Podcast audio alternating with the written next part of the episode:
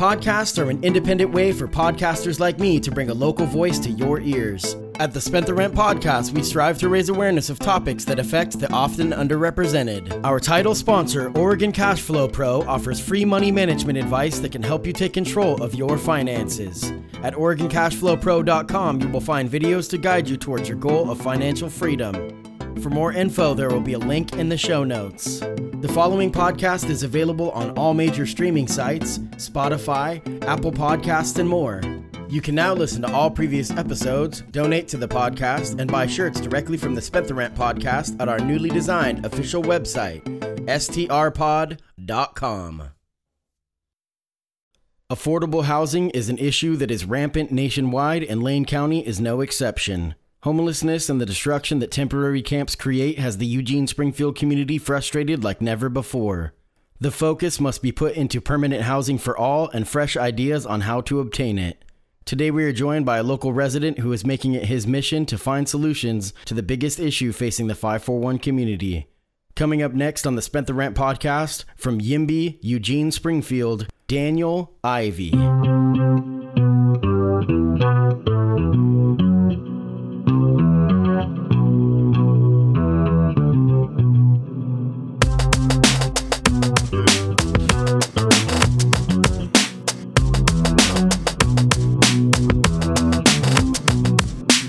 Welcome to the Spent the Rent podcast. I am your host, Self Esteem But Willie. My guest today from Yimby, Eugene Springfield is Daniel Ivy. Daniel, welcome to the podcast. Yeah, thanks so much for having me. Little backstory on how this came about. A mutual friend of ours, Nick Phillips, had reached out to me on Instagram, which I really encourage you know listeners to do because I really like when we have listener uh, episode and guest ideas. And Nick reached out and was like, you know, you should really touch on the housing situation in Eugene. It's a big issue. And Daniel Ivy is somebody that's that's doing some really good work. So reach out to him and I did, and then you agreed to do this. And then I talked to my girlfriend Dana about it, and she was like, Oh my gosh, that's my really good friend's husband. so it's a small world, great community.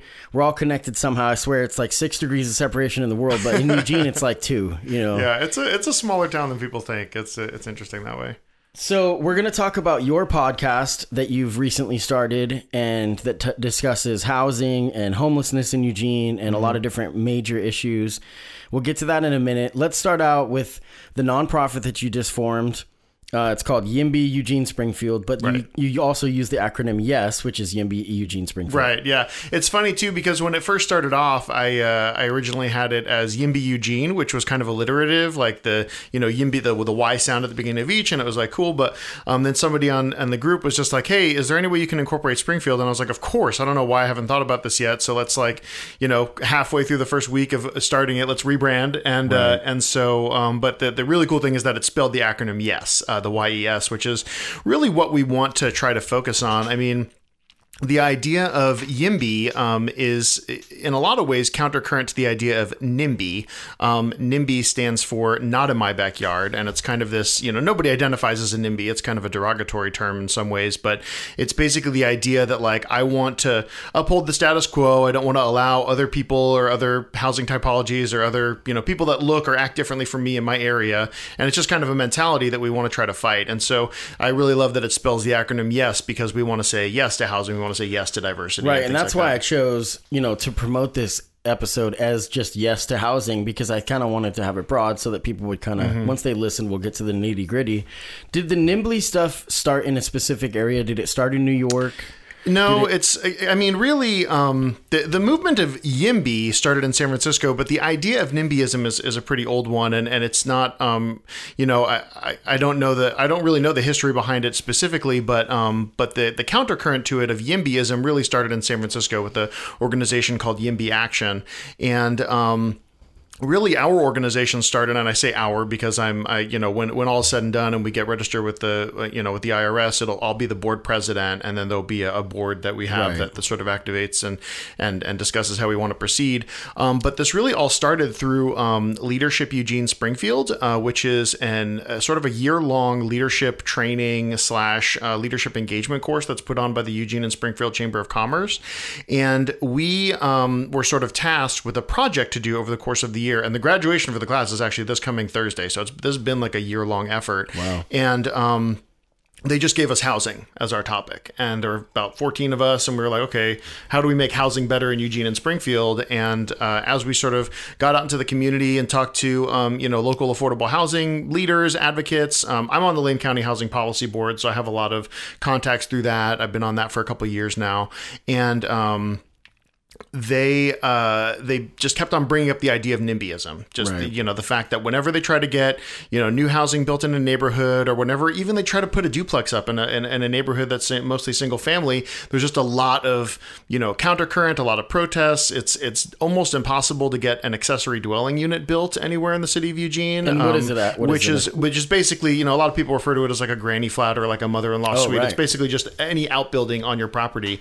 Um, there is exactly one person in the entire year of 2018 that successfully got an accessory dwelling u- unit built in the city and of that's because of permit issues. That's basically the code restrictions that you have to have all kinds of like if you build an accessory dwelling unit, you have to like uh, create parking for it, which is basically impossible if you're in the middle of a neighborhood. You have to there's height restrictions. Um, there's there's all kinds of things, and so um, That's funny that they have an issue with parking, and yet, you know, the campus area can build high rises with maybe like 14 apartments. Yeah. And then, you know, charge yeah, well, money talks. It's, three to ti four times as much. Yeah. You know, and that's, I mean, I remember you talk about not the NIMBY attitude. I remember with Matthew Knight when that was going in, and people were like, how are you going to build something that's going to create more of a traffic jam and Right. then eliminate parking? Yeah, it's uh, yeah, it's tough all around, and like I said, you know, money talks, and, and I think that, that that does have a lot to do with it. I think that um, and, and just getting to, to kind of San Francisco and, and sort of there. So anyway, to, to, to kind of back up for a second, so we're we're getting this project going. We're talking to local you know leaders and stuff, and they're saying NIMBYism is the big thing. And in one of our project meetings, somebody just said, "Yeah, we need YIMBYism," and I was like, "Wow, that's catchy. That's that's cool. It sounds good, Right. you know." And so I went online, and it's already a movement, right? Like it's, Right. it's already you know going strong in San Francisco, and I we, you know we reached out to the um, executive director of Yimby Action. Uh, she has a podcast in the San Francisco area called Infill, um, and uh, her name is Laura Foote and she's just awesome. Like within about 10 minutes, she could tell how much passion I had. And she was just like, you know, I kind of floated the idea of creating sort of a, a, a, a local chapter in Like Eugene for, yeah. yeah. And she said, yeah, here's our resources. Here are, here's our materials. Use whatever you need. Here's our link to our Slack group. Um, Slack is like a, a, you know, sort of a, not really social media. It's like a communication tool. And, um, and yeah, I was talking to people. There was a guy in there, um, who, uh, was a U of O grad. So he kind of had, you know, a soft spot for our town and sort of walked me through the ins and outs of like, you know, putting up Facebook ads to try to generate interest and get people to show up for city council meetings and things like that. So it just kind of took off. And, um, and yeah, we've got a nice little group formed up and, and we're, um, you know, we're really passionate about, about getting the word out and about, you know, spreading the, the, the IMBY idea, the idea of saying yes. So speaking of, of city council meetings, that's something where you really get a lot of work done, and you know I, I've I've been hearing a lot of buzz, and I've seen the posts that you've had, and I've listened to a couple of the podcasts. That that's really growing. The Yeah. turnout is really growing, and you're getting, you know, you're getting more voices, which is good. Yeah, it's interesting because, um, you know, when I said I was on Lane County Housing Policy Board, I mean, really, uh, before like two and a half, three years ago, I wasn't really involved very much at all with volunteer work. I was just kind of doing my own thing. I've got, you know, young kids, so it's really busy. But, um, but really, um, you know, uh, this is true for me and for a lot of people when, you know, Trump got elected and, and say what you will about him, pro or con. I mean, I think, you know, a lot of people in this area, I, I'm certainly con, but um, the, uh, it, it has generated a lot of passion on both sides. And, um, you know, I, I, I went to get involved. I started talking to like, um, I even got coffee with, um, uh, Chris Pryor, one of our city councilors, and you know, kind of talking about ideas about how to get more involved. And, and housing policy board would usually be something that you would just automatically get on. It's like you put it in an application, there isn't enough interest, but there were like 15 people who were actively going Right. after it, and they and they specifically chose me because I have a strong background in um, you know fiscal policy and, and financial awareness because I work for a credit union, um, and um, have been in the credit union industry for about 15 years and uh, and so yeah so I got on there and and then just kind of got more involved. And that's and that's true across the board. It's like I think people are just more fired up they're more active they want to show up to city council they want to make their voices heard. Um, you know one of the th- one of the big um, sort of pillars of our organization is the idea of training and and one of the tools if you go to our website um, at uh, yimbyes.org um, is uh, is basically a guide on how to talk to city council. Like when you show up to city council like you know what um what can can you say in your two or three allotted minutes during the public comment section that is going to make your voice be heard and make your story be memorable rather than just being dismissed as somebody that's like screaming from the rooftops and maybe doesn't necessarily have like a specific point to get across. The good thing, you know, touching on what you had said about how he's activated a lot of different groups and getting mm-hmm. people more involved. It's funny because he talked about draining the swamp, and I feel in a weird roundabout way, what we're seeing is we're seeing people that maybe before would feel like I couldn't be in politics. Right. In like, I'm mm-hmm. talking actual elected seat. Right. You know, obviously you've got AOC that ran after being a bartender. You know, mm-hmm. she's somebody like yourself though that is super motivated to represent your local community. You know, it's like when Obama ran and people are like, "Oh, a community organizer." And it's like, "Yes, please. That's we need more of that." like they say that yeah. as a, as being a knock. But that's the thing is is that I see people that are running that are normal people now. And I, I don't I mean what's normal, but you know what I mean? It's like people that before wouldn't be considered an Mm-hmm, option. And so that's really good, you know, and, and you're getting you're getting grassroots motivation so the progressive movement inside the Democratic Party is becoming mainstream. Right.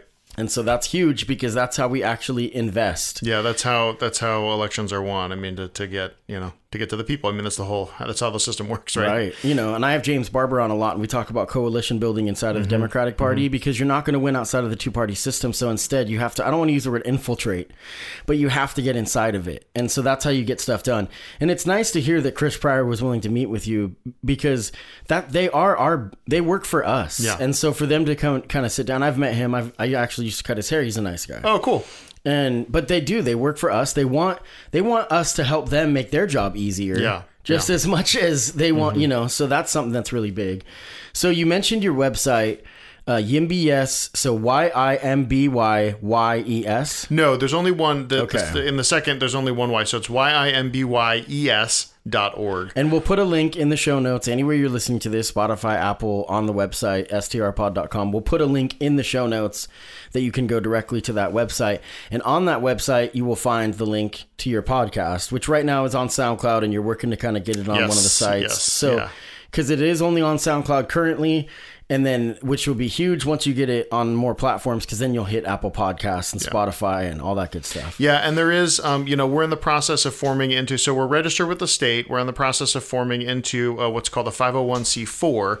Um, so a lot of the time when you hear about nonprofit, it's a 501c3, but a 501c3 actually can't take um, political stances.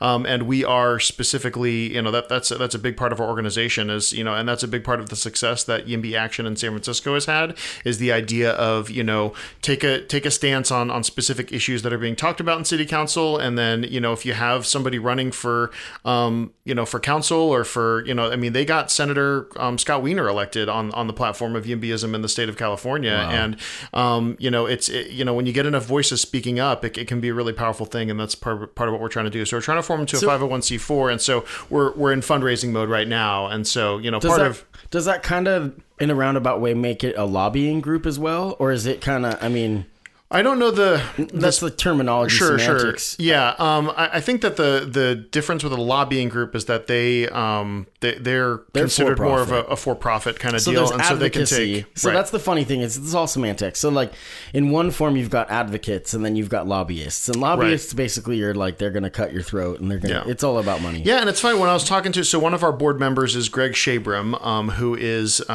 uh, chief advisory. Um, oh shoot, I, I, his his exact job, job title um, escapes me right now, but he's basically for the University of Oregon. He's one of the chief contract negotiators, um, and he is his wife is actually um, Martina Shabram. Um, she is running for 4J. Uh, school uh, board, and uh, and he was saying when I was sort of trying to pitch the idea of getting onto the board, um, he said, you know, how are you going to stand up to people that want to give you large amounts of money in exchange for you know sharing their opinion or sharing their stance, specifically developers, Right. because that's something that uh, the YIMBY movement comes under criticism for a lot. Um, That it's a guys covering up as that it's yeah that we're all shills for the for the you know for the for the corporate you know bigwig developers. And my basic answer was we're just not. We're just not going to do that. We're not going to take money in response for saying a specific stance we're going to discuss all the issues as a board and as a as a community and then Right. and then figure out what you know which direction that we want to take and then um you know uh, and then you know kind of take more of a of a Bernie Sanders approach of like our our funding should be from you know a, a wide collective of smaller donations rather than like these big you know chunks kind of thing Right. And that's I could see that. Like you said before about building duplexes and building you know, multifamily complexes Right. and whatnot. So I could see that argument that people would have that concern. And it's actually good that people ask those questions because then it allows you the chance to explain Yeah. that's not what we're about. Yeah, and whenever I talk to people about the duplex and triplex thing and the multifamily thing and, and you know and, and the condos and the high rises, like what all the different sort of options are, um, I, I I keep coming back to this um, statistic uh, where when you look at the square footage or square mileage footprint of the city of Paris versus the city of Eugene, it's actually the exact same. It's almost like the exact Oh, same wow. square mileage. And Paris has 2.2 million people, and it's thought of as one of the most beautiful cities in the world. And granted, Paris has some you know has its own series of problems and they have a public transportation system that is you know renowned across the world the metro but um And people Or- live in or not- tiny homes, you know. I mean, a lot is of it. san francisco i'm Sure, I got you. i can't i can't i can't remember the, But people li- one. people do live in tiny homes. You know, there's small Yeah. Mm-hmm. and, and it's so small dwellings. We're gonna get into that as well. So we've kind of covered what it is that how it came about. I really want to tackle a lot of the issues with Right. what it is you do, and also Right. we'll get to it later. But what how can people get involved? Right. So the thing with what it is you do, it's funny because when we talk about all these developers and all this this you know large scale building. I don't know if that's what the focus instantly goes to for people in Eugene because the Right. biggest issue is homelessness. Right. And so we're thinking about how do we get these people off the street and out of the cold. And not only that, you know, it's one of those things that people think that that you're being inhumane when you talk about the destruction that's left. And that's I don't I don't agree. I'm not uh on board with public shaming or with homeless shaming. I think that's terrible because it's not uh, it's not looking for solutions. But obviously when you have temporary makeshift, you know, huts and whatnot, and like com- uh, compounds or whatever where they're allowing camping. Then the cops come and they're like, okay, because of illegal activity, we're closing Yeah. this down. And then they leave, and then we see what we saw the other day, and then all gets all that gets discussed is the aftermath is destruction. Right. And then obviously those people had to leave. They couldn't clean it up, you Right. know. So a good friend of mine, Blair, I don't know if I'm supposed to mention this yet, but she's working on starting her own nonprofit potentially. This is like infant stages sure sure about cleaning up the areas Okay. and how she can motivate some of the homeless people that actually do want to get Yeah. get help and so that she can involve them and then maybe have a cookout afterwards so building Yeah. humanity and like you know public perception can improve so i think it's really important i guess what my question would be is what is yimby doing to put a focus on the homeless situation to where we can have permanent residents that's the big focus is permanent residents Yeah, and it's it's interesting because um, th- there's a lot of really good points you made there. Um, the, specifically on the cleanup thing, one of our podcast guests recently had such a great idea, and he's somebody that I really want to get more involved in. Um, uh, in in general, he's not necessarily a huge political advocate, other than the fact that he just shows up at city council meetings a lot. Um, and uh, and his idea was basically to create this sort of stewardship program where it's just like you know if you are camping or if you are you know sort of creating these like um, you know tiny homes almost or like semi-permanent structures or even permanent structures where like you know people that are currently unhoused can live in in exchange for some sort of stewardship over the area that they're on and uh, you know living on public lands and things like that.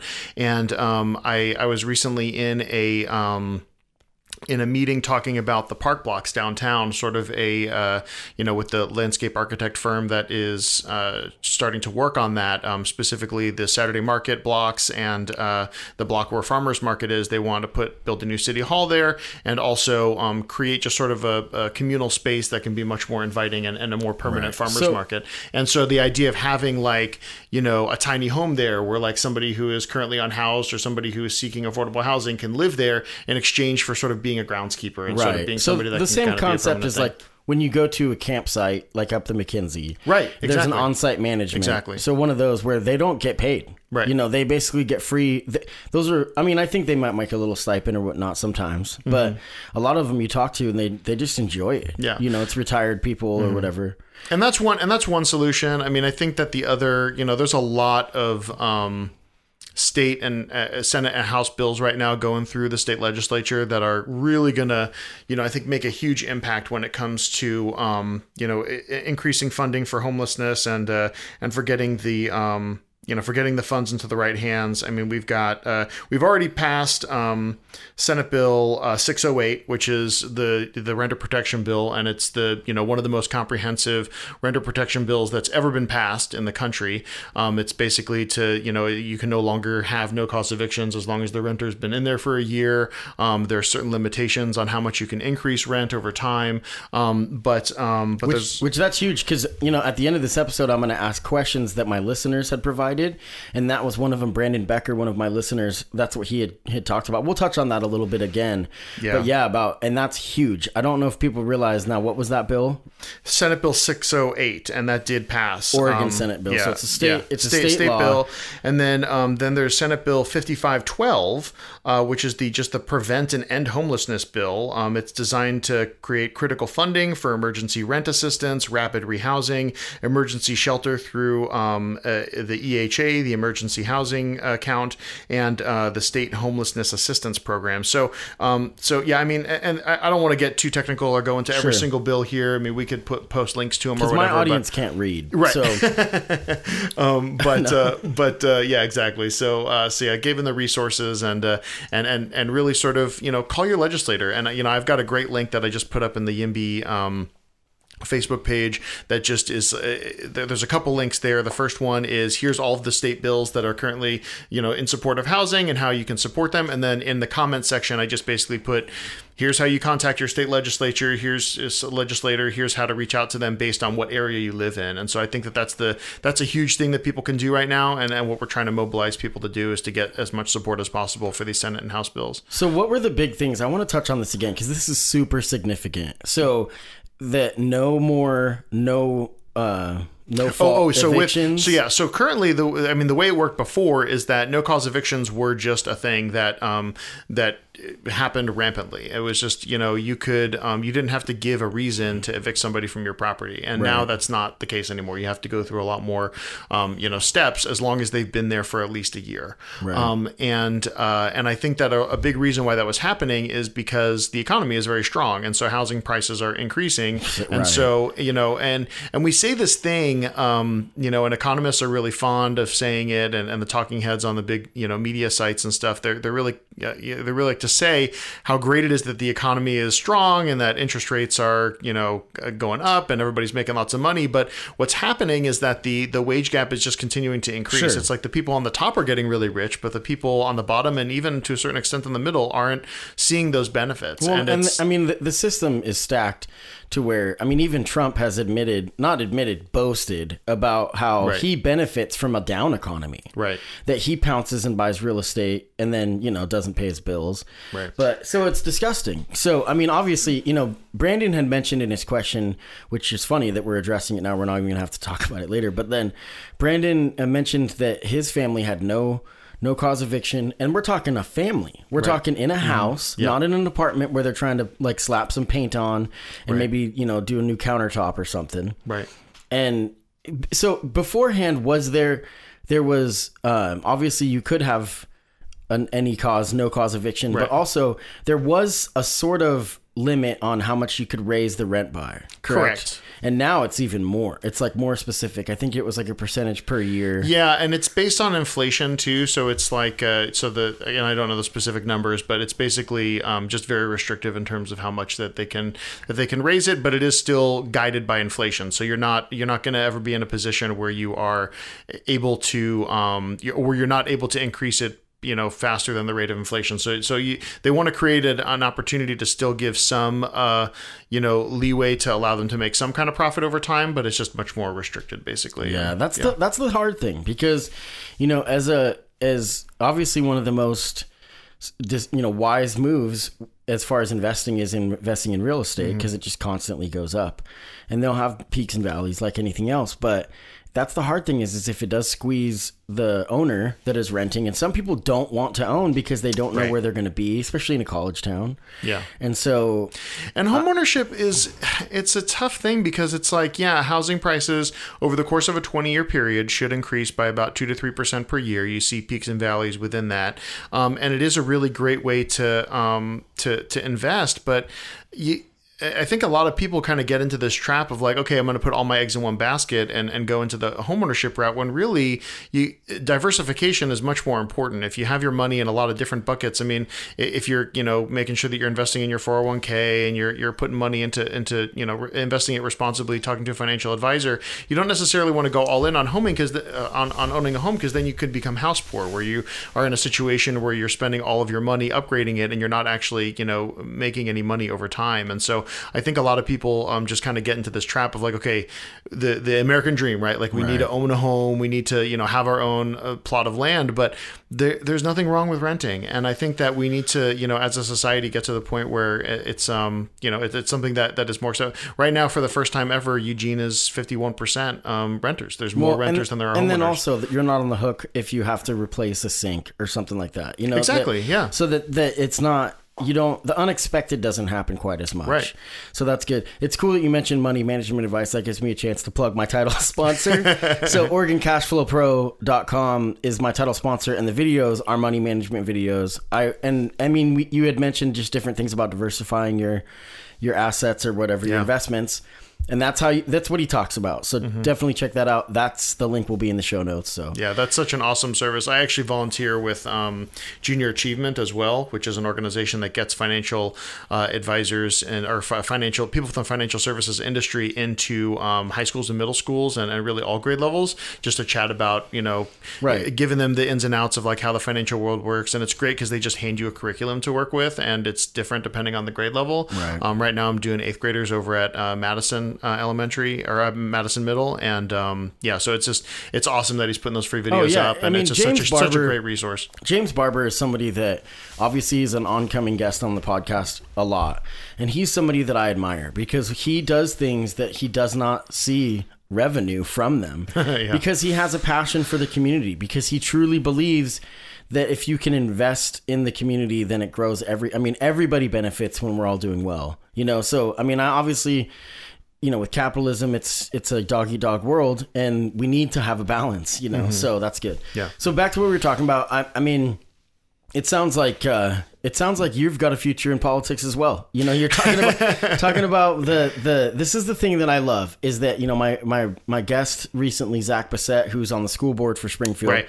So you can start small. I mean, Zach and I used to just play video games 10 hours a night you know and i mean he's really come a long way and his passion is for kids and, and for helping kids and it's not far-fetched. I know right now I mean, I think that when you're meeting with city council, you're going to get to a point 10 years down the road yeah. where you're going to be like, you know what, I could do this better myself. Yeah, it's one of those things where it's like, I, um, I, I really, I kind of fantasize about it for when the kids are a little bit older. My kids are three and six right now. So, um, you know, right now you really, you really only have about, I mean, my wife and I both work full time. So it's, you basically got like an hour and a half with them in the evenings and stuff. And it's right. always tough when we have to take away from that, especially when we're already doing that. We're both involved, um, you know, uh, and, uh, but, uh, but yeah, I do, I do kind of fantasize about the idea of getting into politics long term, and uh, and and it's you're not the first person that said that, and that that feels good. That I mean, I've I've considered me. it as well, and you know, you have a lot more of a. It sounds obviously like you've been more involved in the actual process. Right. I just kind of have some ideas, you yeah. know, and that's where it starts. And yeah. then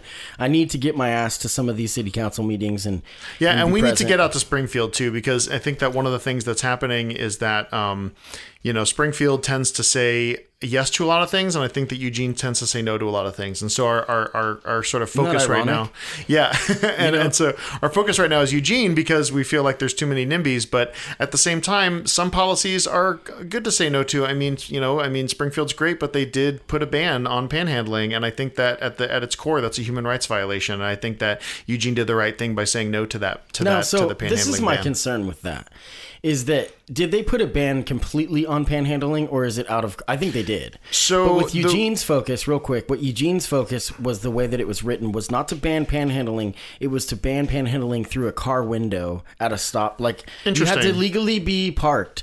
And so I think Eugene missed missed out on this because I think that if you but the, here's the issue that I say a lot. Why don't we just enforce the laws that exist? Right. Because it's like smoking cigarettes on a beach. People are like, you shouldn't be able to do that. Well, if you're not littering and you're a thousand feet from someone, I'm sorry. Like that's this is getting excessive. Yeah. You know, and and that's an example I know that a lot of people on both sides will be like, I hate smoking, I quit. And it's like, well, you're a hypocrite because I'm on the other side. but that's a different issue. But my take on the panhandling thing is is that you know if it's going through a car window you're already violating traffic laws that should be enforced you know so they don't need new laws uh, you know it's a tough one because springfield boasts about that and you say i mean you hear it a lot where they're Yeah. saying it's been effective but then it asks the question of where the people are supposed to go and how they're supposed to Yeah. So I, so we're so I mean I guess my big thing is that like rather than debate nuance on this like specific panhandling thing because it feels like a band-aid whether you say yes or no Yeah, to it, yeah. we need to be spending more time on the bigger issue which is getting getting more housing built, figuring out more solutions. I think that um you know the Egan Warming Center is is an amazing thing and and they you know they provide um you know in, in critical situations during the winter when things are too cold that you can go in there and stay warm, but um what we really need is something more permanent like that. Someplace, you know, public restroom, something that, you know, people can go downtown and use like a almost like a homelessness center. Um, and and and once we have something like that, something that a lot of the city councilors are trying to get traction on that that's hard to um that's hard to do. But um there was just recently an article in Vox that talks about, you know, because there's a lot of debate about whether or not creating more housing actually does solve homelessness. And um because a lot of the time what will happen is you create a bunch more housing and what happens is if it's affordable or cheap housing, people just pour in from the outside and then move into those homes before the homelessness can get Right. you know before they can kind of so maybe there. there needs to be some type of subsidy for local Exactly, and so and that's what and that's what the state and Senate bills are, or the House and Senate bills are trying to accomplish is like creating more sort of restrictions around that, more sort of specific language and wording to sort of make sure that the money that goes to it is actually helping address homelessness rather than just creating more housing and, and putting more money into the pockets. Well, that's a tough call on how to go about it because obviously on campus you'll see a lot of international students and Mm-hmm. people from outside of the area that are willing to pay three to four times as much. Right. So then the local people can't afford those places. Right. I mean, in downtown in Eugene now has gotten to the point where it's unaffordable for the for a college student. Right. And so. Uh, there has to be some incentive both for the the owner of the property, Mm-hmm.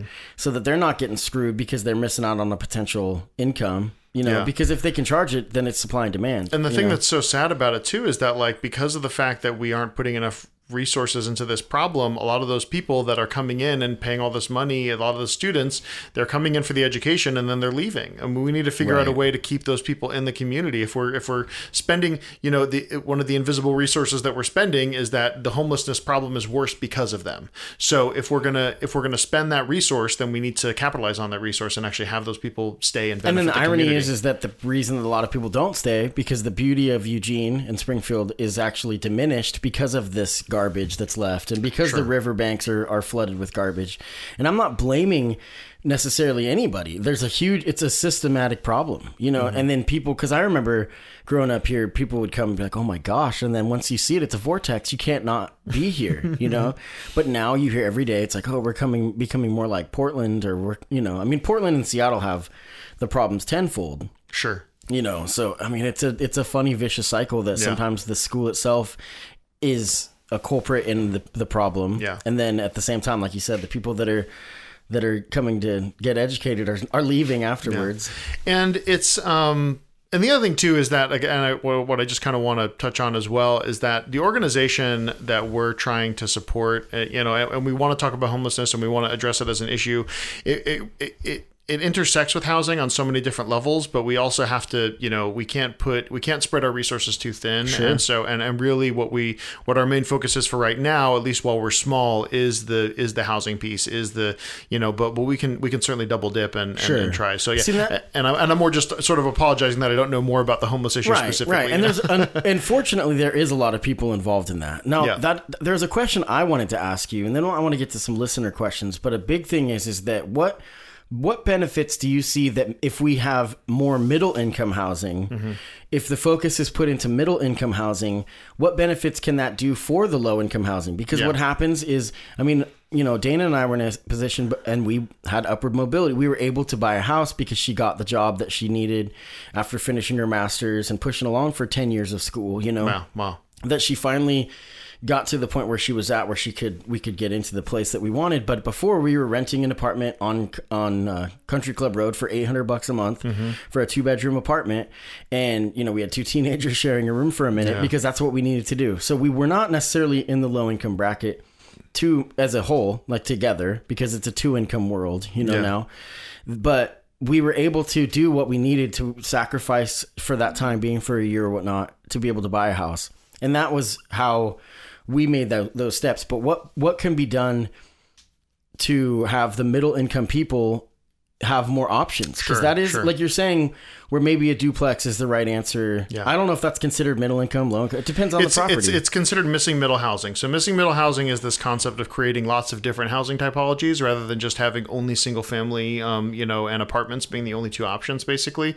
So the missing middle are like duplexes, triplexes, multifamily. Cottage clusters is another one where you have sort of like um, you know, uh, a sort of a subdivision almost, and you've got sort of like a community based feel where there will be like a you know maybe like a general store, like a community um, communal area like in the middle, and then like housing units around it. Those are more difficult to pencil out from an investor standpoint, so it's harder to get them built. But um, but I think that the big thing to think of, and, and I think that there's a lot of rhetoric around this when it comes to like, okay, what's the what's the silver bullet solution? Um, you know, it's not necessarily only creating the the missing middle housing um, that that that would then bring up the other types of housing and, and move people out of affordable housing into missing middle. That's an important piece of it. I think that just creating more housing across all levels, and and the reason why yeah. yeah, well, the reason why I create the reason why I mentioned the silver bullet solution is because uh, City Councilor uh, Eugene City Councilor Alan Zelenka has this great thing where he talks about um, we don't need a silver bullet, we need a silver buckshot, and and there, there's you know there's not just one solution that we need to pursue. It's it's really kind of all of them. But but you're absolutely right. It- you know, more missing middle housing creates this sort of um, upward mobility. It creates more availability in the lower income areas, and then potentially the people that are unhoused could then move into those lower Right. Income. And I just um, think housing. that it, it helps when you get like the NIMBYs, you know, it helps having this mentality that you're like, we're doing things that, I mean, obviously we want to help the homeless, like Right. you had said before. But what if we can do things that not marketed, but like is pushed that it's like, look, we want to help everybody, Mm-hmm. then they're kind of more apt to maybe come listen to what Yeah. you're having to say because because they just want the the low income people to leave. Like in I think that they I mean? just Like- don't understand the the fundamental issue. It's like I think that what happens is that there will be sort of a, an, an opportunity for economic development, like a, a quote unquote bad neighborhood, and then that neighborhood gets gentrified, right? So like a bunch of people move in, they put a bunch of money into it, and then it gets to, it turns into a nicer neighborhood as a result of the fact that the housing there was cheap. Well, then what happens is those people that put all the money in and gentrified it then turn around and say, no more affordable housing in our neighborhood. We've taken control, Right, right. and and we can't have any of this happen. What we need is more of an idea and a, and a thought of inclusion. Um, when you know, recognizing the fact that okay, you didn't just create this economic opportunity out of nowhere. You built it on the backs of people that were that were suffering, that were in low income housing. So let's give back to those people now that we are in a, a favorable economic position, or even just you know, if there are city or county resources that are going into gentrifying an area, um, you know, partnering with the um, with the developers and, and saying, okay, what's a way that we can do this together? Um, I, I want to talk about um, the construction excise tax is a really good example of that. So the construction excise tax is something that was debated for about a year. Um, basically, what it is, it's a tax that goes on builders, um, and uh, and it goes directly to a fund that it bypasses the general fund for the city, and it goes directly to a fund that goes to affordable housing. And um, areas like uh, Medford and Bend have had a lot of success with their construction excise tax. Um, it's also called a um, a transfer tax in some places, um, but basically, uh, you the idea is that you are, um, you know, you're you're partnering with the builders in a way. You're saying like, look, we want you to build here, but if you if you build here, you need to be contributing to affordable housing. And so we got that successfully passed. And I, I say we loosely. I mean, I was involved in some of the conversations, and the YIMBY movement kind of came in on the tail end and gave some public testimony in support of it. But um, but where we landed was a, a 0.33 tax, a 0.33 percent on all um, you know new building that's done, and uh, and essentially that goes directly to affordable housing. And then after a year, it goes up to 0.5, and then after that second year, we then debate if we want to increase it to one percent. And so um, and so this is a way that you can create a coalition, and and uh, Better Housing Together is a coalition building organization that des- deserves a lot of um, recognition for their efforts in that. Um, I, I you know we were in support of just going one percent off the bat. I think that you know more more is better when it comes to putting Sure, money to affordable gotta- housing. yeah. Um, they also did this thing that you know again compromise and coalition building. There's this thing built into the construction excise tax that gives um, some waivers on some other taxes for the first two years while the builders figure out how to pay for this stuff. Um, and it's basically some waivers on things like system development charges, um, which are fees that you have to pay to sort of build up the infrastructure around where you're building and so there's and so for the first couple of years so a lot of people it's it's come under a little bit of criticism like okay this is it's a fake CET or it isn't doing what it's supposed to be doing but we're uh, we're we're we're playing a little bit of a shell game with the money to make sure that the money is going into affordable housing instead of into the general fund right. um, and then moving forward there's potential for it to be much more revenue generating like after the first two years right so. and I mean that you know that's you're talking about different fees and taxes and all these different things and that's the thing that puts people off unfortunately yeah. because because you know permits I mean to build a warehouse, and I, don't quote me on the exact numbers, but I was talking to people before, and they're more on the conservative side, to be fair. Sure. That they had told me, like, you know, I wanted to start a, a business that would have a warehouse that would employ 250 employees. And he's like, I'm moving to Michigan because even to just get the permit to break ground, is three three hundred thousand. I think is what uh-huh. he said. Something outrageous. Yeah. And to do it in Michigan is like three hundred bucks. You know, so I mean, th- this is the difficult thing when you get. I I'm on board with a lot of it, but you get a lot of dis- detractors because they're like, yeah, you know, and you just hear all the the the legal mumbo jumbo and whatnot. So yeah, we'll get yeah, and it's for me, it's like it's I want to I, I like I like the um you know the the lofty sort of like uh you know the platitudes and the, and the rhetoric and the and the stuff around like okay let let's say yes to everything um but I also want to be able to you know for the listeners that that do know the issues and and, and I want them to be able to to relate to that as well. So but but yeah, I, I totally agree and and that's feedback that I've gotten too that it's like when I start getting into the technical stuff, people kind of glaze over. sure, bit, so. yeah. So I want to get to listener questions. Um, so Justin asked, what strategies could the city of Eugene promote or even put into action to create more home ownership downtown? And um, sure, go ahead. Go ahead. I was just going to say, I mean, that, that for me, um, that question is a little bit of a loaded one because it's like I'm trying to figure out what, first of all, what they mean by downtown specifically, and also, um, you know, it, it kind of harkens back to my what I was saying before about homeownership in general. It's like the the idea of homeownership is is a beautiful thing, and we want to definitely promote it, but at the same time, we don't necessarily want it to be the end all be all. So I think that. Um, I don't know that the city necessarily has a, a, whole lot that they can do to necessarily um, promote that, other than to create a situation where um, there is more opportunity to own different types of housing. Sure. And so, if if by downtown you mean sort of you know the streets that that go out from downtown, like you know out out to like Lincoln and, and Tyler and that kind of thing, like that whole neighborhood, that neighborhood is just inundated with single family homes right now. Right. and and, and the, the way that the zoning laws work really prevents you from being able to build anything but that. And there are some that are grandfathered in and stuff. Um, my brother actually owns a multifamily, um, uh, you know, uh, a, a, building that is uh, it used to be a bed and breakfast called the the Oval Door, um, and uh, and now it's you know he's converted it into housing, and there's seven units there on a on a on a property that you know you, you hear people talk about like the the eyesore that can come from multifamily housing. It's a beautiful building. I mean, sure. like if you if you drive by it, and it's a, you know you talk about I mean people when they talk about different housing typologies in a neighborhood, um, you know how it can you can sacrifice sacrifice neighborhood integrity. And and th- and that's just that's just NIMBY stuff coming through. That's just them saying that they don't want it to be different. They don't want it to be different what it currently is. But it can you know if it's done in the right way it can be it can be beautiful. And there's a um so I, I guess I'm kind of skirting around the question a little bit because I because the, the, the basic answer is that I'm not sure what the city can specifically do other than to promote some of these um, state, uh, you know, Senate and House bills that are going to put more money and and and um, not just not just the transferring of money, but also the the lifting of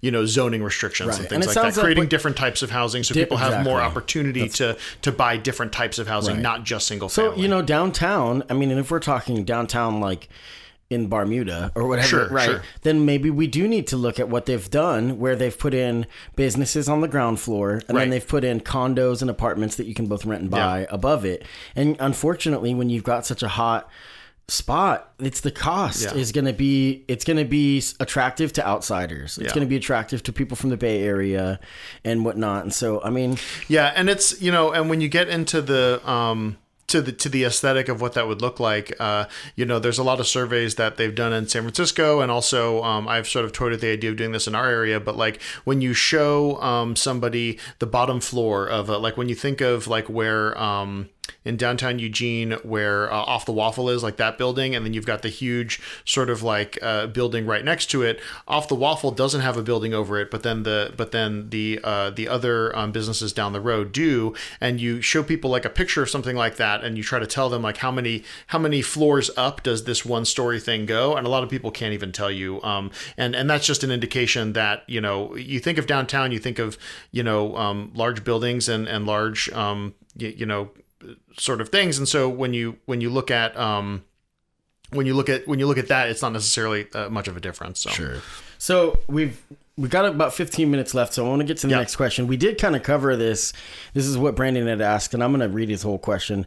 It says one thing that comes to mind is the high costs, high permitting costs are impeding the development of low-income housing, which we touched on.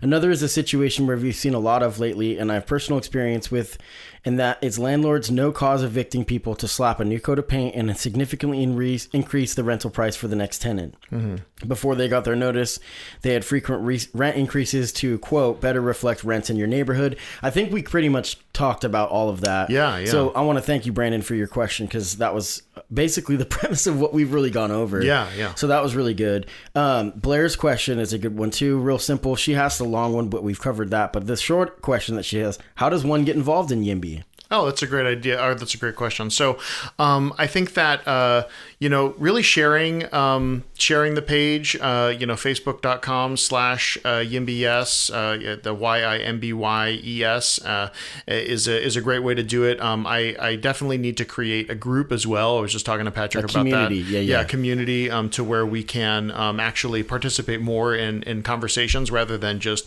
have me posting links to things that people are reading or not reading. Right. Um, and uh, and so yeah, so sharing the page. Um, there's also uh, you know there is a GoFundMe going. Uh, there's a link to that on the the website uh, y i m b y e s uh, dot org. Um, but uh, but more so than that, just reaching out to me directly.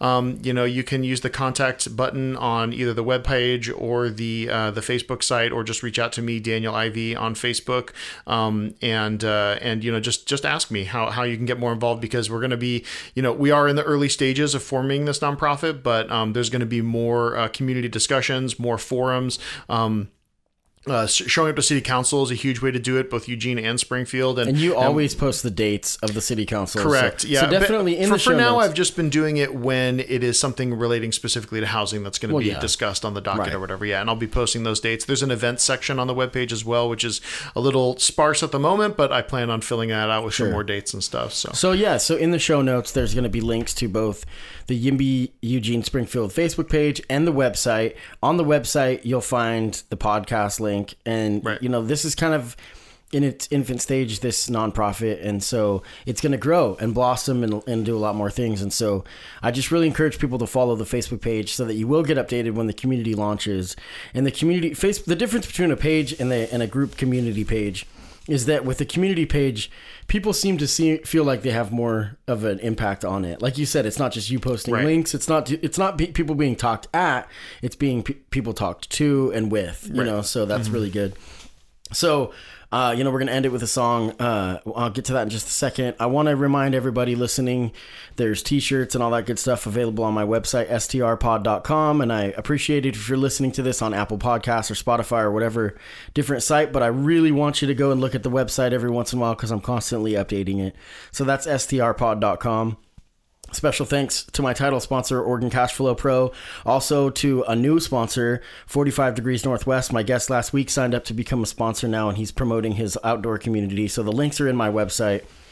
And uh, Daniel, thanks a lot for coming. This is going to be good. I want to have you back, you know, in a few months and to see how this is progress. The progress has Yeah, built that's because awesome. because this is something that's I would like to check in. We'll try to do it once a quarter, you know, once every three months or whatever. We'll try to bring you back. I'm I'm with the guests. I'm trying to keep the different type of guest happening, but I also want to have people that are coming back because they're doing social and causes. there are there are other initiatives that I'm in the very early stages of talking about where like I can't even necessarily go into it right now, you know, and so and so I, I love that I love that Sure. because because because when when I can talk about them, I'm gonna want to get the word out and uh, and stuff and and there's the a lot of benefit I think is our audiences are different. I think the people that are tuning to your podcast because it is a lot. So if you want a lot more of the in depth kind of jargon, Technical, yeah, technical jargon. type type stuff. You know, what is your podcast called? It's just Yimby Yes. So yeah. So it's it's called the Yimbiest, and uh, I just kind of came up with it. It's basically Yimby yes with a T at the end, but yeah, it's the Yimbiest podcast, Right. and uh, and the idea is that we're getting you know local um, you know uh, nonprofit leaders and local uh, you know housing advocates. I mean, there was one guy that I got on there that just during his public forum uh, during the public forum at a city council, he got up and just talked at Mike Clark um, and basically said like it's it's you know sort of put him down in a way and challenged some of the things that he was saying, and I was just like that guy's articulate, that guy knows what's up. Right. I'm going to get him on the podcast, and he came. And so Right. you know just getting local people from the community as uh, that are outspoken, but also you know actual leaders in the community as well. Right. And so, the, right, like we said before, the podcast is available on the website that's in the show notes. Right now, it's only on SoundCloud. So here soon, that will be on all Yes. of the mm-hmm. all those platforms. And so I'll make sure to post when that is active.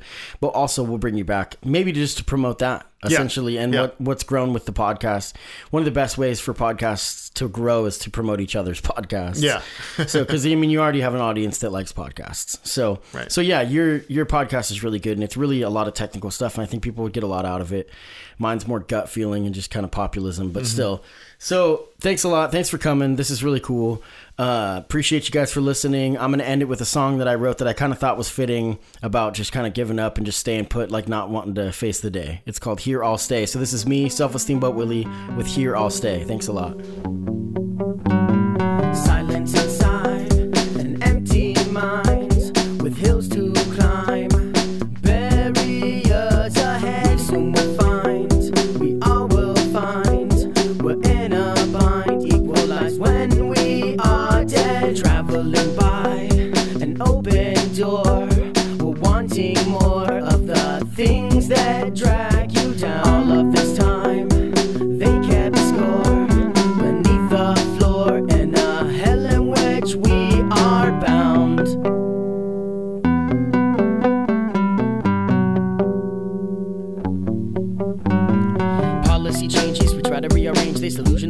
Intruding on me secretly. We can be all we can be, but we never seem to see through the cloud of memories. Spoon fed as our history. It's about regret denied by selfish pride. I believe I try to find some unity, not separation from our destiny. The best of me soon will be forgotten. Left out, left over, gone rotten. Look deep, find out, can't sleep, drown out concerns with cheap intoxicants.